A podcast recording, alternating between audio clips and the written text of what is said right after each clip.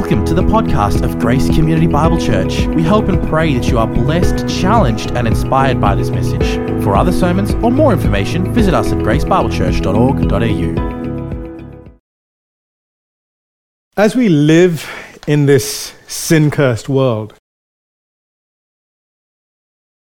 there are many troubles that we will go through, difficulties that we will go through.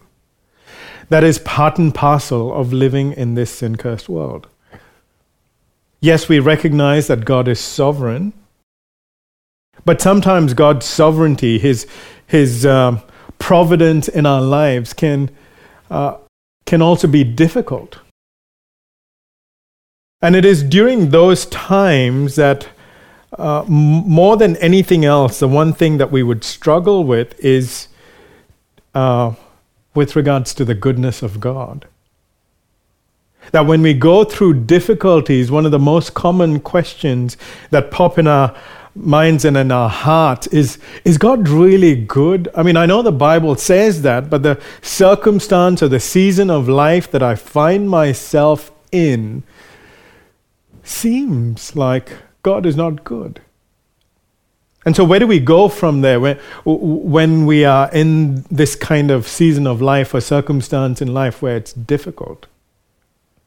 Well, we don't depend on our feelings, and we don't simply hope that this circumstance would go away while uh, it would be nice if the difficult circumstance would go away. But our confidence is not in our feelings, it's not in our circumstance, but it's in the Word of God. Because it is the Word of God that will assure, of, assure us of things that are true and eternal and that are lasting. It is the Word of God that will assure us things about God and what He is doing in this world. This passage that we are going to look at in Genesis 9, verses 8 through 17, it, it deals with what's typically known as the Noahic covenant, meaning the, the, the covenant that was first established with Noah, but obviously then it goes on to the rest of creation. And what we'll see in this passage as we look at this covenant is that we will be reminded of God's character, of God's goodness toward all of His creation and it will remind us even of the fact that God is therefore going to be faithful to fulfill his purposes, that he will be faithful to his promises. Now, in terms of where we're at in this passage, we saw last week that Noah had and his family had come out of the ark. And God's intention for Noah and his family is still the same as it was at the start of creation. It is to be fruitful and to multiply and fill the earth so that this whole earth will be filled with his glory. But there is a problem. Because even though God had pressed the reset button by sending the judgment of flood and wiping away all that was corrupt, still sin still remains in this world. This world is still a sin cursed world. And so, to, to protect life and to propagate life and to preserve human life, God says to Noah, and we saw this last week, that I will provide you with food. In fact, the, the, the, the menu will further be extended, that it will not just be plant, but it will also include uh, meat. But at the same time, God says that we should be careful or not careless with killing of animals. And then on top of that, God adds that because this is a sin cursed world and because there is evil, I'm going to restrain this evil by establishing uh, authority structures and law structures to uphold the uphold justice and also to restrain the animals from attacking man. So there is a kind of rest, a kind of respite, you would say, even from what was there before the flood that God is providing now.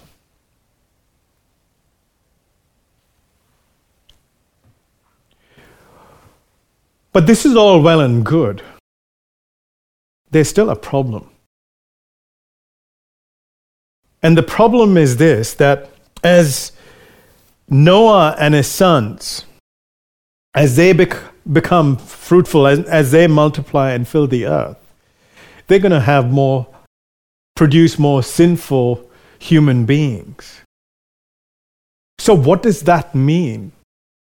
Does that mean that every few years that God is going to come and send another global flood and he's going to keep doing this? Then what is the point of all this? And then beyond that, how is God going to achieve his plans and his purposes? Where he said that he would send the promised uh, offspring who would deliver his creation from the curse of sin and death. How is God going to achieve all this if He's going to keep bringing His judgment in the form of a global flood? And so, in order to reassure Noah, to give assurance to Noah about who God is and about uh, God's character, God establishes this covenant with Noah and the rest of creation. And by way of outline, we are going to look at this covenant, this Noah covenant, this covenant that God makes with all of creation under two headings. To be assured, even for ourselves, of God's character, and as a result, that God will fulfill his plans and purposes, and we can rejoice and be thankful in that. And so, by way of outline, firstly, we'll look at the assurance in the promise of God's covenant in verses 8 through 11. And then we're going to look at the assurance in the sign of God's covenant in verses 12 through 17. So, firstly, the assurance in the promise of God's covenant, verses 8 through 11. It says that then God said to Noah and his sons with him, Meaning, after God has given these responsibilities, uh, reiterating his purpose to go forth and multiply and fill the earth, and uh, yet at the same time, God's going to provide food and restrain evil. Having said that, then God says to Noah and to his sons with him, Behold, I establish my covenant with you and your offspring after you. Now, this word covenant, as I mentioned a few weeks ago, it's a very important term in the Bible because it is through these covenants that we get an understanding of how God is working out his redemptive plan at any point in time and history. And what is a covenant? Well, in a basic sense, a covenant is nothing uh, other than a binding promise you could think of it like this like a, like a contract, a, a legal agreement between two parties whereby whatever is agreed by the two parties, it is legally binding. And there are consequences if you break it. So you can think of contracts, say, um, I don't know, building contracts or uh, other things like that. Or you could think of marriage contracts, uh, w- which whereby there are uh, these legally binding uh, covenantal relationships between a man and a wife. So this is this is what a covenant is. And God is saying to Noah and his sons that he is going to confirm or establish the covenant that he had already spoken of in Genesis 6 8 before the flood. You see, God had every intention of fulfilling this covenant, this binding promise. Because he talks about the flood uh, talks about this covenant before the flood. And now that the flood is over and there is sin, God is not thrown off by this in any way. He's not surprised by it. God is still going to carry out his covenant to preserve life as he had originally planned even before the flood.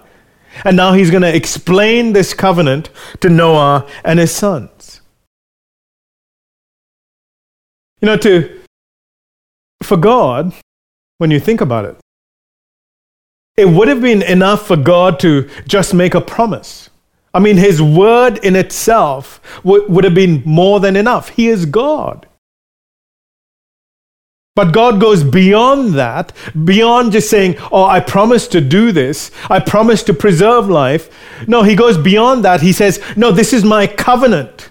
I'm legally binding myself in this contract and this promise that I'm making. Now, notice the beneficiaries of God's binding promise. It is Noah and his sons. And as God says to them, I will establish my covenant with you, plural, as in with you all, with Noah and his sons, as I establish my covenant with you all and your offspring after you. So, who's, who's this offspring after you as he speaks to Noah and his sons? Their descendants. So it's Noah, his sons, and their descendants. But who are the descendants of, of Noah's sons? Well, it's all of humanity, including you and me. I mean, it, it, includes the, the young and the old, the rich and the poor, the wise and the foolish, the, the godly and the ungodly. Essentially, this covenant includes all of humanity without exception. And it's not just for the benefit of all of mankind. Notice it also includes the animals as well. Verse 10 says, So I established my covenant with you and your sons and uh, offspring after you, and with every living creature that is with you the birds, the livestock, and every beast of the earth with you, as many as came out of the ark. It is for every beast of the earth. So, this covenant is for the winged creatures and the birds, it's for the domestic animals, as well as the wild animals. You know, it's interesting that God reiterates this covenant where he says, and it is for every beast of the earth. Twice he says that. Meaning, it is for the wild beasts as well. Yes, these wild beasts that are dangerous to man, that could threaten human life, and man may not necessarily like them because of the danger that these wild animals pose to mankind. But God says, even these wild animals, all creatures, all creatures, great and small, they are going to be the beneficiaries of this covenant of mine to preserve life. So it's all of humanity and all of the animals. Now, verse 11 really spells out the covenant. God says, I establish my covenant with you. And what is this covenant? That never again shall all flesh be cut off by the waters of the flood, and never again shall there be a flood to destroy the earth. God is saying, with this covenant, He is never going to destroy all flesh with a global flood again. That He will never again send a global flood. Now, you might be saying, but didn't God say this before? Yes, God did mention this in response to Noah's offering up a sacrifice as soon as he came out of the ark. And we saw that in Genesis 8 21 and 22. In fact, let's just look at that. Genesis 8 21 and 22. Let me just read that. It says there, And when the Lord smelt the pleasing aroma, the Lord said in his heart, I will never again curse the ground because of man, for the intention of man's heart is evil from his youth. Never will I ever again strike down every living creature as I have done, while the earth remains, seed time and harvest, cold and heat, summer and winter, day and night shall not cease. So previously in chapter 8, God said in his heart, meaning God simply spoke to himself. Now God is making this known publicly to Noah and his sons. That this is God's binding promise to preserve life, to never again send a global flood and destroy all life. Now, here's the thing about covenants. In a covenant, there are two parties involved. And if the two parties are of equal stature, the, each individual party can negotiate the terms of the covenant and then agree on it, and then those terms become binding on both parties. But if you have a covenant whereby there is a superior and an inferior, like a king and a servant, which is the case here. You have the king of the universe, who is God, and his subjects, which is his creatures. So when there's there's a disparity between the two parties, a, a, a king and his subjects. It is the king alone who sets the terms or the obligations in the covenant. And they are binding. And the inferior or the king's subjects can do, cannot negotiate in this the only thing that can, they can do is, yes, I accept whatever is stipulated in this covenant. But you know what the wonderful thing is in this covenant? The recipients have no obligations. It is God alone who has the obligation and has legally bound himself to carry out this covenant to preserve mankind and all the animals, to never again send a global flood to wipe out all flesh. God Himself has unilaterally bound Himself to preserve all life. So, what that means is this that this covenant is not conditioned on anything other than God Himself. See, it's not like if the animals or mankind, if they're being naughty or if they're being bad, that suddenly this, this covenant is off. This agreement is off. This legally binding covenant is off. No, this, this covenant is conditioned only and solely on the goodness of God toward His creation and His faithfulness alone to keep this promise.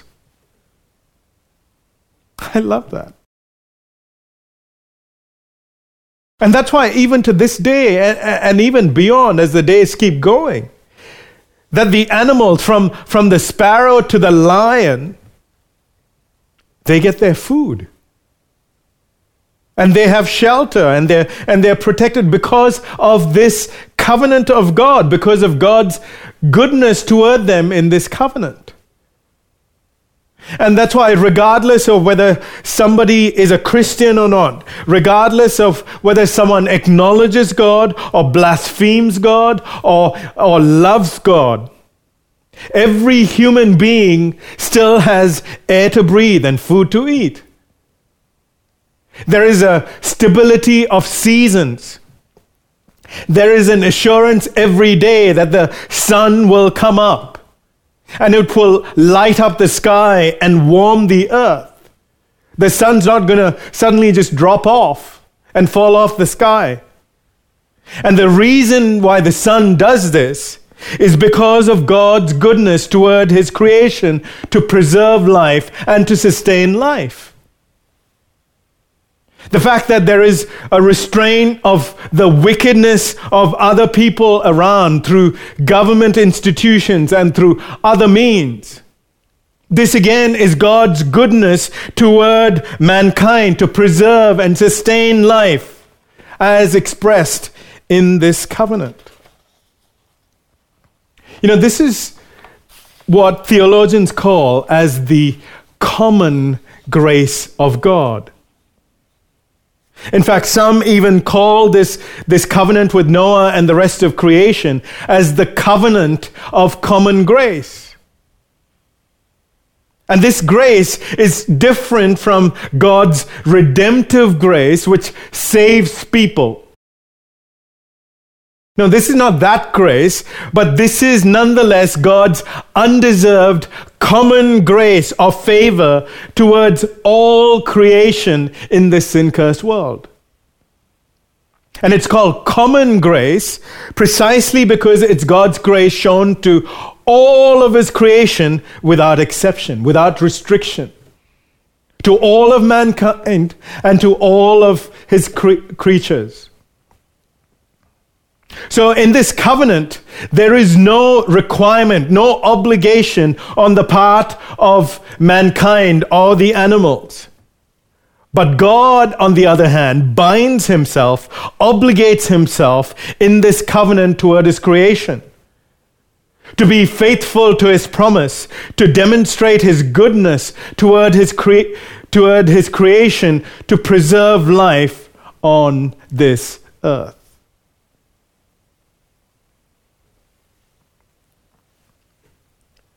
So, what this means is when the world around us panics and says all life is going to be wiped out because the polar ice caps are melting, or because of climate change, where the seasons will become so crazy and all of life will be destroyed on earth, or even things like you know, perhaps some large asteroid coming and hitting the earth and wiping out all of life on earth. As God's children, as, as Christians, we can be assured that this will not happen. All of life will not be wiped out like this. Why? Because God has promised that He will not destroy all flesh again till the end of time. And that is when his redemptive plans are complete. And this will happen only after Jesus returns a second time. It will not happen before that. So we can be assured of this as Christians. That in no other way will this all life be wiped out on this earth. Now, this doesn't mean, therefore, that we won't have any local floods or tsunamis or, or famines that kill people. I mean, we, we know these things happen, right? Uh, we know this to be a fact. It happens in local regions all around the world.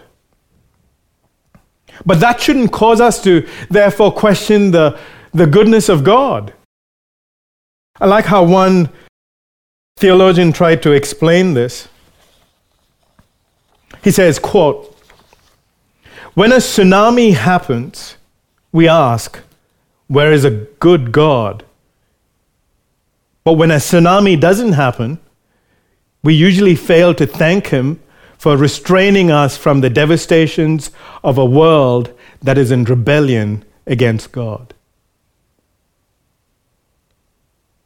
See, one of the things that, end quote, one of the things that we shouldn't forget is that we are not perfect, we are not sinless. See, God sent the flood of judgment because of sin that was deep rooted in mankind, in every human being. And God demonstrated his justice toward sinners this way by sending a global flood. But even after the flood, God Himself says that man is still sinful from his youth, from the time he's a babe. He is still sinful. This is true of every human being. All of us still are sinful. So, what we then rightly deserve from a holy and just God who is too pure to wink at sin is his judgment. This is the only thing that we rightly deserve from God and nothing else. But with this covenant, that God has made, God is demonstrating to Noah, his family, and to all of mankind, including you and me, that God is not only just, but he is also gracious. That he shows his undeserved favor to all of his creation on a daily basis, even though man continues to be sinful.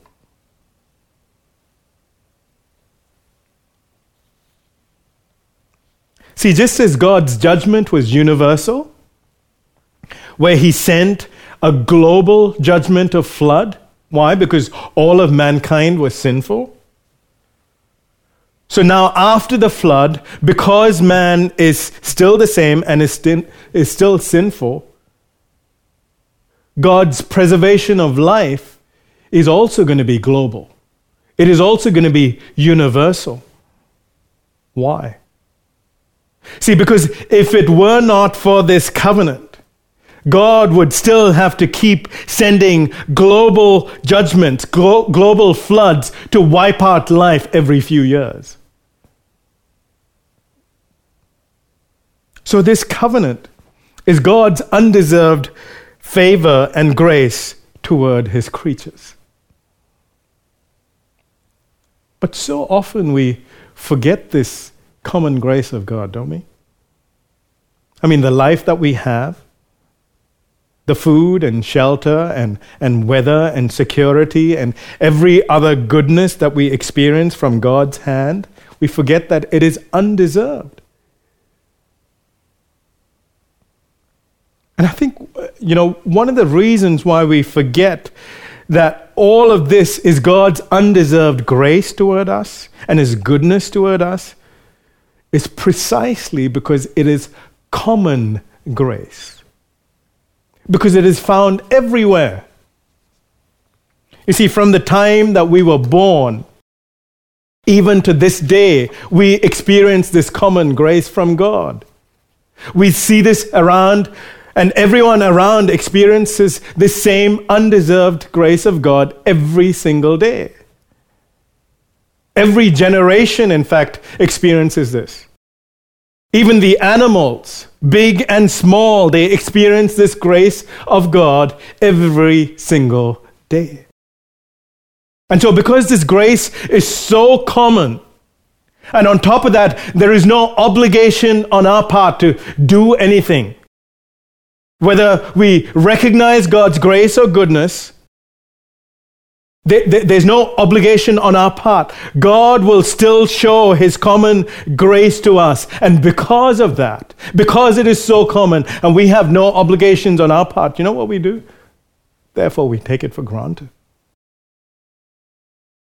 So much so that we think, yes, I, am not a good person. I, I know that. I know I'm sinful. But surely I still deserve some of these things, right? I mean, we deserve life. We obviously deserve food.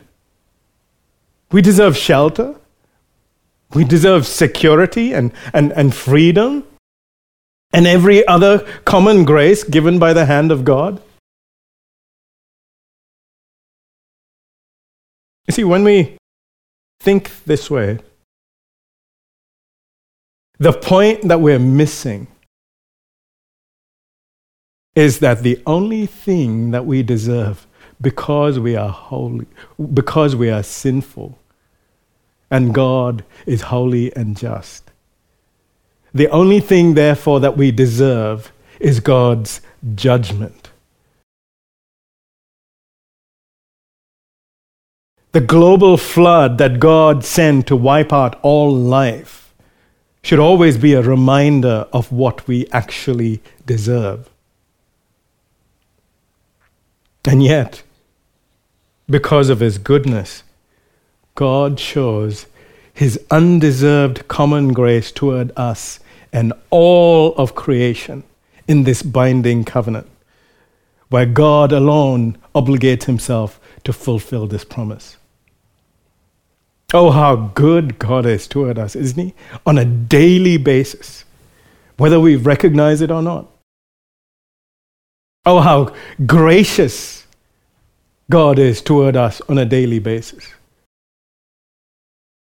I'm sure even Noah would have thought of how good God was being toward him and the rest of creation as he heard these words. And what an assurance this would have been to Noah and his family, knowing that they're still sinful. We now move from the assurance in the promise of the covenant to the assurance in the sign of the covenant. The assurance in the sign of God's covenant, verses 12 through 17. Verse 12. And God said, This is a sign of the covenant that I make between me and you and every living creature that is with you for all future generations. This is the sign of the covenant. What's a sign?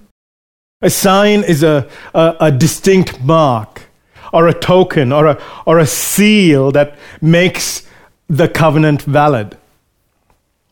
It's, it's, you could say that it, it's a physical mark or a sign uh, that, that marks out the covenant. In the Bible, God gives various signs for his covenants. With Abraham, the Abrahamic covenant, it was circumcision. With Moses, the, the Mosaic covenant, it was observing the Sabbath day. And for the church, it's the ordinances, that is, uh, baptism and the Lord's Supper. They serve as signs of the new covenant. And so, for the Noah covenant, the covenant with Noah and his family and all of creation, God also gives a sign. And as though God's word weren't enough. I mean, on top of that, he says, no, this is going to be a covenant where God himself, God himself obligates himself. And no one else needs to fulfill anything on their part. And uh, if that wasn't enough, now God stamps his seal on the covenant. He attaches a, a, a, sign to further guarantee and certify that, that this is a valid covenant. It's going to be perpetually valid. It's going to continue to go on. And this is my sign to prove that this covenant will go on. And what is the sign of God's covenant with all of creation. Verse 13. God says, I have set my bow in the cloud, and it shall be a sign of the covenant between me and the earth. Now, what is this bow in the cloud? It's a rainbow, right? The wonderful display of various colors shaped in the form of an arc. As light refracts or, or, or, bends as it passes through the, the water particles in the sky. That's what a rainbow is that, that colorful, you know, multicolored arch like thing in the sky. But you know what the interesting thing is? The word here for bow in the original is actually not rainbow. It's actually the word bow, as in bow and arrow. Notice what God is saying here. He says, I have put my bow in the cloud. See, when God speaks of the, the clouds and the rain, he doesn't say, my rain, my clouds. But he does say, My bow that I have set in the sky is the sign of my covenant. And in the Bible, God is pictured as a warrior who defeats his enemies with a bow and a quiver that is full of arrows. Look at Deuteronomy 32:23. It says, God speaking, I will heap disasters upon them I will spend my arrows against them. Psalm 7, verse 12. If a man does not repent, God will whet his sword. He has bent and readied his bow. Psalm 18:14 says, "And he sent out his arrows and scattered them. He flashed forth lightnings and routed them." And then in Habakkuk 3 9 through 11, it says, speaking of God again, you strip the sheath from your bow, calling for many arrows, and you split the earth with rivers. The mountains saw you and wreathed, the raging waters swept on. The deep gave forth its voice, it lifted its hands on high. The sun and moon stood still in their place at the light of your arrows as they sped, at the flash of your glittering spear. So in the Bible, the imagery of God's bow and arrow is the image of God's judgment.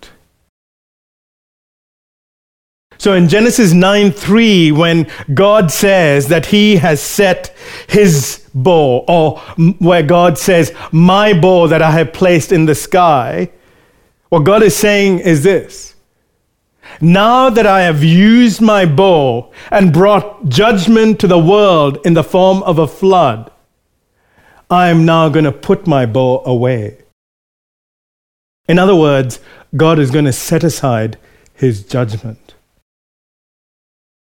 One theologian said it this way quote, The bow that was pointed toward the earth is now pointed away from the earth. See, God's bow is now hung high up in the clouds and it's set aside. Divine judgment has been put away. And what's the point of this sign? Verses 14 and 15. God says, When I bring clouds over the earth, and the bow is seen in the clouds, I will remember my covenant that is between me and you and every living creature of all flesh. And the waters shall never again become a flood to destroy all flesh. Notice it is God who brings the clouds. And when the storm clouds appear, the bow will almost certainly appear as well. The bow comes after the dark, stormy clouds appear. Oh, this would have been something for Noah and his family. See, because it, think about it. For Noah and his family, if God had not told them about this covenant and the sign of his covenant, every time they saw the storm clouds, they would be thinking, oh no, God's judgment is coming. Take cover. Let's rush into the ark. It would have been petrifying for them.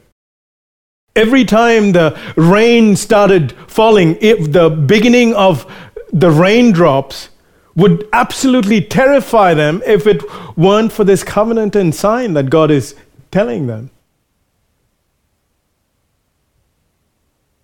But now, storm clouds, lightning bolts, torrential rain no longer means that the world is in danger. Why? Because God's bow has been set aside in the sky. And it is a reminder to Noah and his family of God's promise to show grace toward all of his creation. Now, while the rainbow in the clouds is a reminder for all mankind of God's covenant of common grace, it's interesting that the sign of the rainbow is actually meant primarily for God.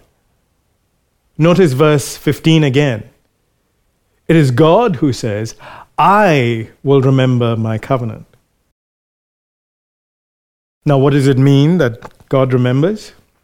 We saw this in Genesis 8 1, where it said that God remembered Noah and all uh, who were there in the ark with him. And we saw there that, that God remembering, it has the idea of that God is going to act toward a particular person or a people. and most times in a favorable manner. That's a focused action of God toward a, a particular person or people at a particular time. So it's not God forgetting and needing a reminder in the form of a sign. No, th- this is God remembering. Uh, it's saying that God will be active, that He will act instead of being passive in upholding this covenant. That He will continue to act in such a way to be loyal to His covenant promise to preserve life. Now, let me ask you something. Does God need a reminder to be faithful to his promise? No. He's God. He doesn't forget anything, he doesn't need reminders. So then, wh- why is this sign given? See, because knowing that God is saying through this sign that He will actively or proactively uphold, withhold judgment and continue to preserve life of undeserving sinners. This would serve as a great assurance to Noah, his family, and every other human being that they don't have to be afraid. That they don't ever have to be afraid that God will go back on his word the sign of the covenant was assuring man that God would be faithful to keep his promise.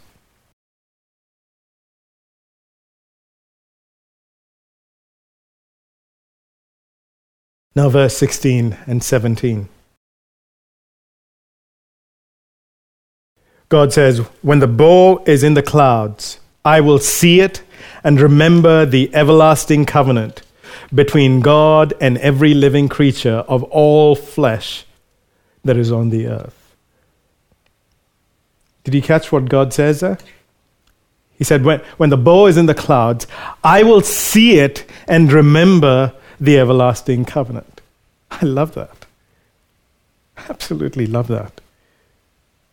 See, because despite man's ongoing sinfulness, God, in his forbearance, now no longer sees all the sin in the world. No, God, in His forbearance, is choosing to see His bow that He has set aside in the clouds rather than the wickedness of mankind. He's choosing to relent from sending His judgment and preserve life on earth. And God will do this till the end of redemptive history when He has accomplished all of His purposes. And so the, the bow really that is set in the sky, it points to the glory of God and the character of God as well. Because, in one sense, it reminds us of the justice of God and his attitude toward sin. That's his bow there that's in the sky.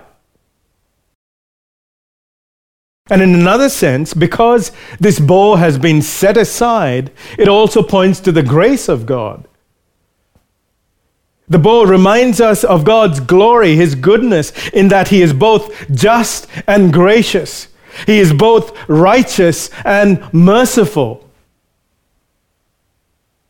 And, and, and moving forward now, the, the future of all creation, including all the families of the world, is now rooted slow, solely on the character of God. That God, because of His goodness, because of His grace, and His faithfulness, He will accomplish all that He has promised to do. And as He does that, He will continue to preserve life. It is solely based on God's character.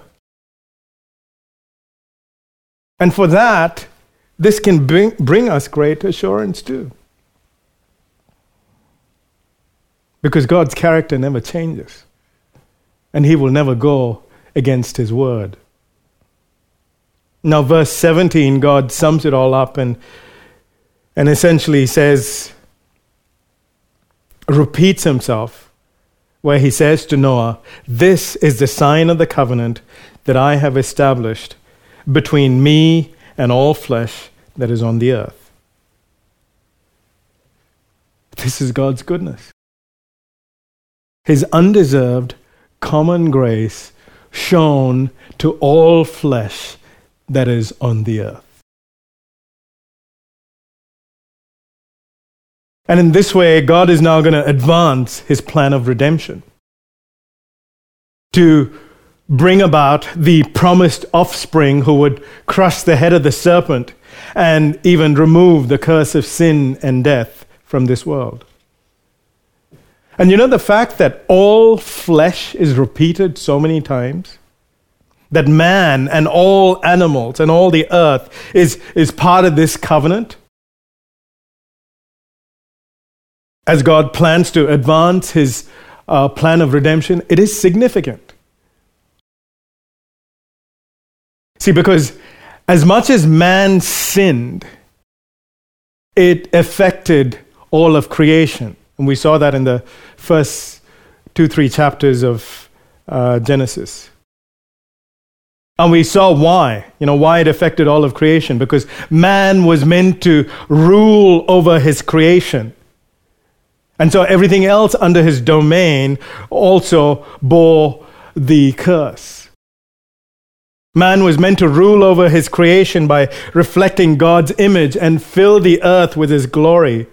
And because man sinned, everything under his domain was also bore the effects of the sin and the curse. So there's an intricate connection there. And so what that means is not only when man sinned, it affected all of creation. That when God redeems mankind, creation will also be redeemed. And that's what we read in Romans 8 22 23, where it says that all of creation is groaning along with God's children as they, as they wait to be redeemed, as they wait for the coming of the Lord. So, as mankind will be free and redeemed and, and freed from the curse of sin and death, God will also ultimately redeem all of his creation, including all of the animals, when he creates the new earth.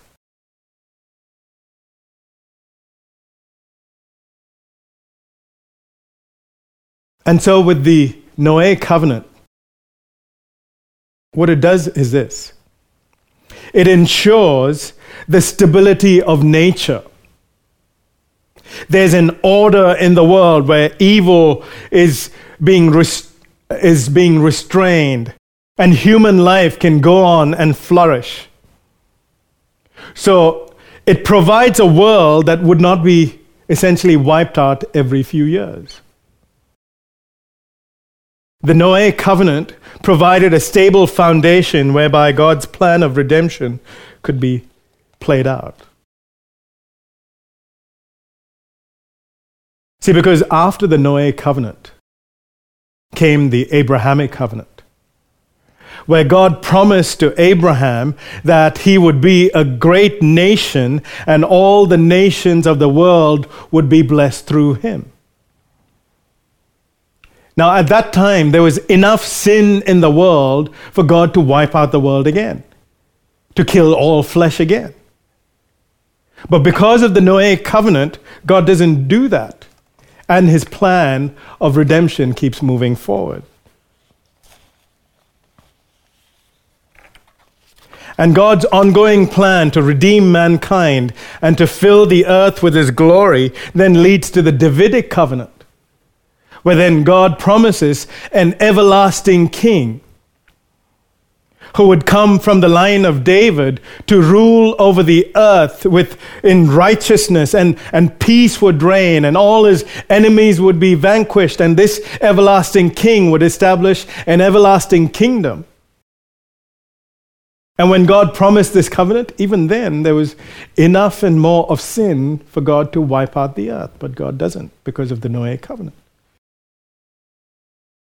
So then God's plan, redemptive plan, moves forward. And then in the new covenant, where through the life and death and resurrection of Jesus Christ, God now provides a way for sinners to be forgiven of their sins, to be made right with God, and be transformed from the inside out through His Holy Spirit.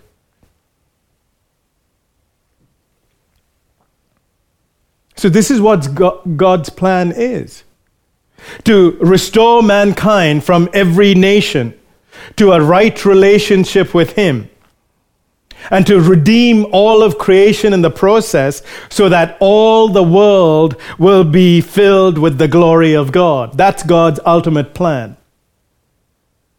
And so, in this way, the Noahic covenant provides a stable foundation of preservation of life to bring about his redemptive plan.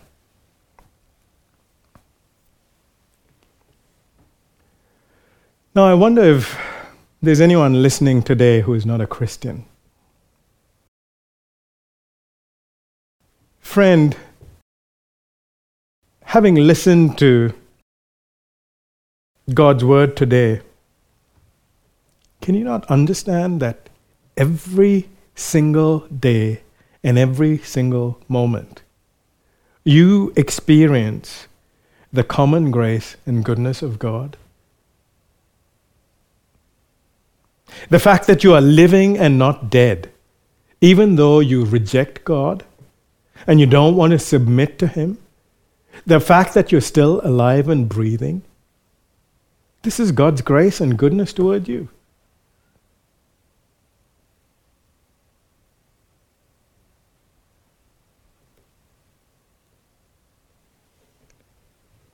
But let me tell you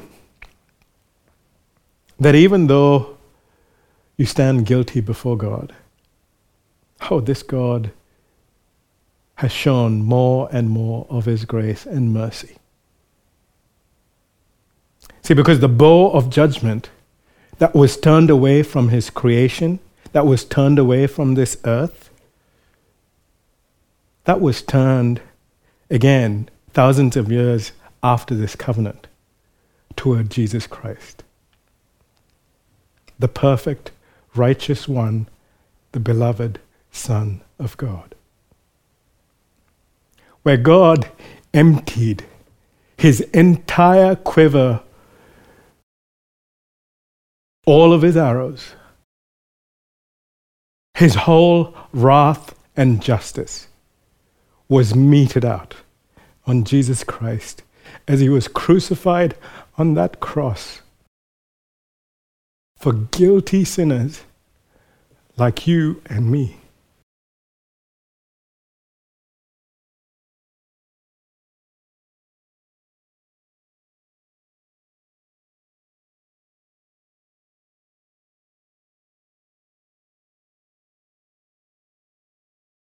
But you know, Jesus rose on the third day. He didn't remain dead. Because he was God, he was able to bear the full wrath of God. And so he rose on the third day, providing a way by which sinners like you and me can be made right with God. This rainbow, it appears a few other times in the Bible. It appears in Ezekiel chapter 1 and verse 28. And then again, you see this in Revelation 4, verse 3, where you see this, the, the rainbow surrounding the throne of God as God prepares to bring about judgment. And the rainbow in both these scenes, in, in Ezekiel's vision and the vision in uh, Revelation 4 3, is a reminder that the God of all creation, He has a plan to reveal His glory on this earth. This earth, which is now preserved by the sign of the rainbow. So that means God's judgment will never be global until God's redemptive plan has come to an end. And it's that at, at that right in the end where it has become time to restore all things. all of creation back to himself. Until that time, there will not be a global judgment of any sort. So, this time that we have now, this is the time of God's grace and God's forbearance. And where He continues to show daily His common grace to everyone around, even those who blaspheme Him. And God has shown His grace particularly by crucifying His Son on that cross.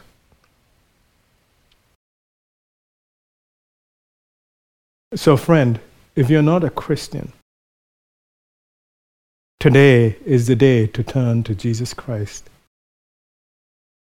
You see, because once Jesus returns, if you continue, if you have continued to reject him, you will then, that day when Jesus returns, you will come under the just wrath of God.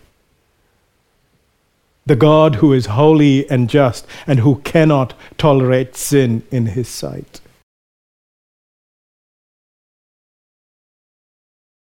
So while there is still time, turn to Jesus. Believe in him and what he has done. And if you say you believe, then turn from your sin, turn from living yourself for yourself and turn to Jesus and continue to do this every single day, for this is the evidence that you truly believe in him. Now, friend, if you'd like to know more about what it means to be a Christian, what it means to follow Jesus, then you can email us at connect at gracebiblechurch.org.au and we'd love to speak to you more. But do not delay. Think about the grace of God that has been shown to you, and there is still time for you to turn to Him. Now, for those of us who are Christians, oh, let us eagerly wait for the return of Jesus. As God continues to fulfill his plan of redemption, no matter what we see around us, God is still fulfilling his plan of redemption as he is gathering a people from every tribe and nation to himself, even to this day.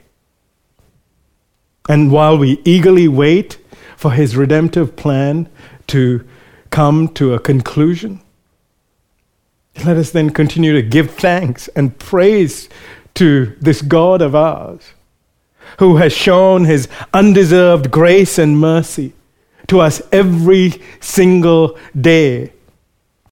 And most of all, the way he has shown his undeserved grace and mercy through our Lord Jesus Christ. Let's worship him and let us thank him. Let's pray together. Father, we thank you that although you are just and righteous and you will not tolerate sin and you will never let sin go unpunished, you are still gracious, more gracious than we can ever imagine. You are still good to us, more good than we can ever imagine. And you have shown so much mercy to us on a daily basis and even through our, our Savior, our Lord Jesus Christ. For this we are thankful. For this we praise you. And help us to live each day recognizing your, your undeserved grace and mercy toward us and live in light of your ways. We pray all these things in Jesus Christ's precious name. Amen.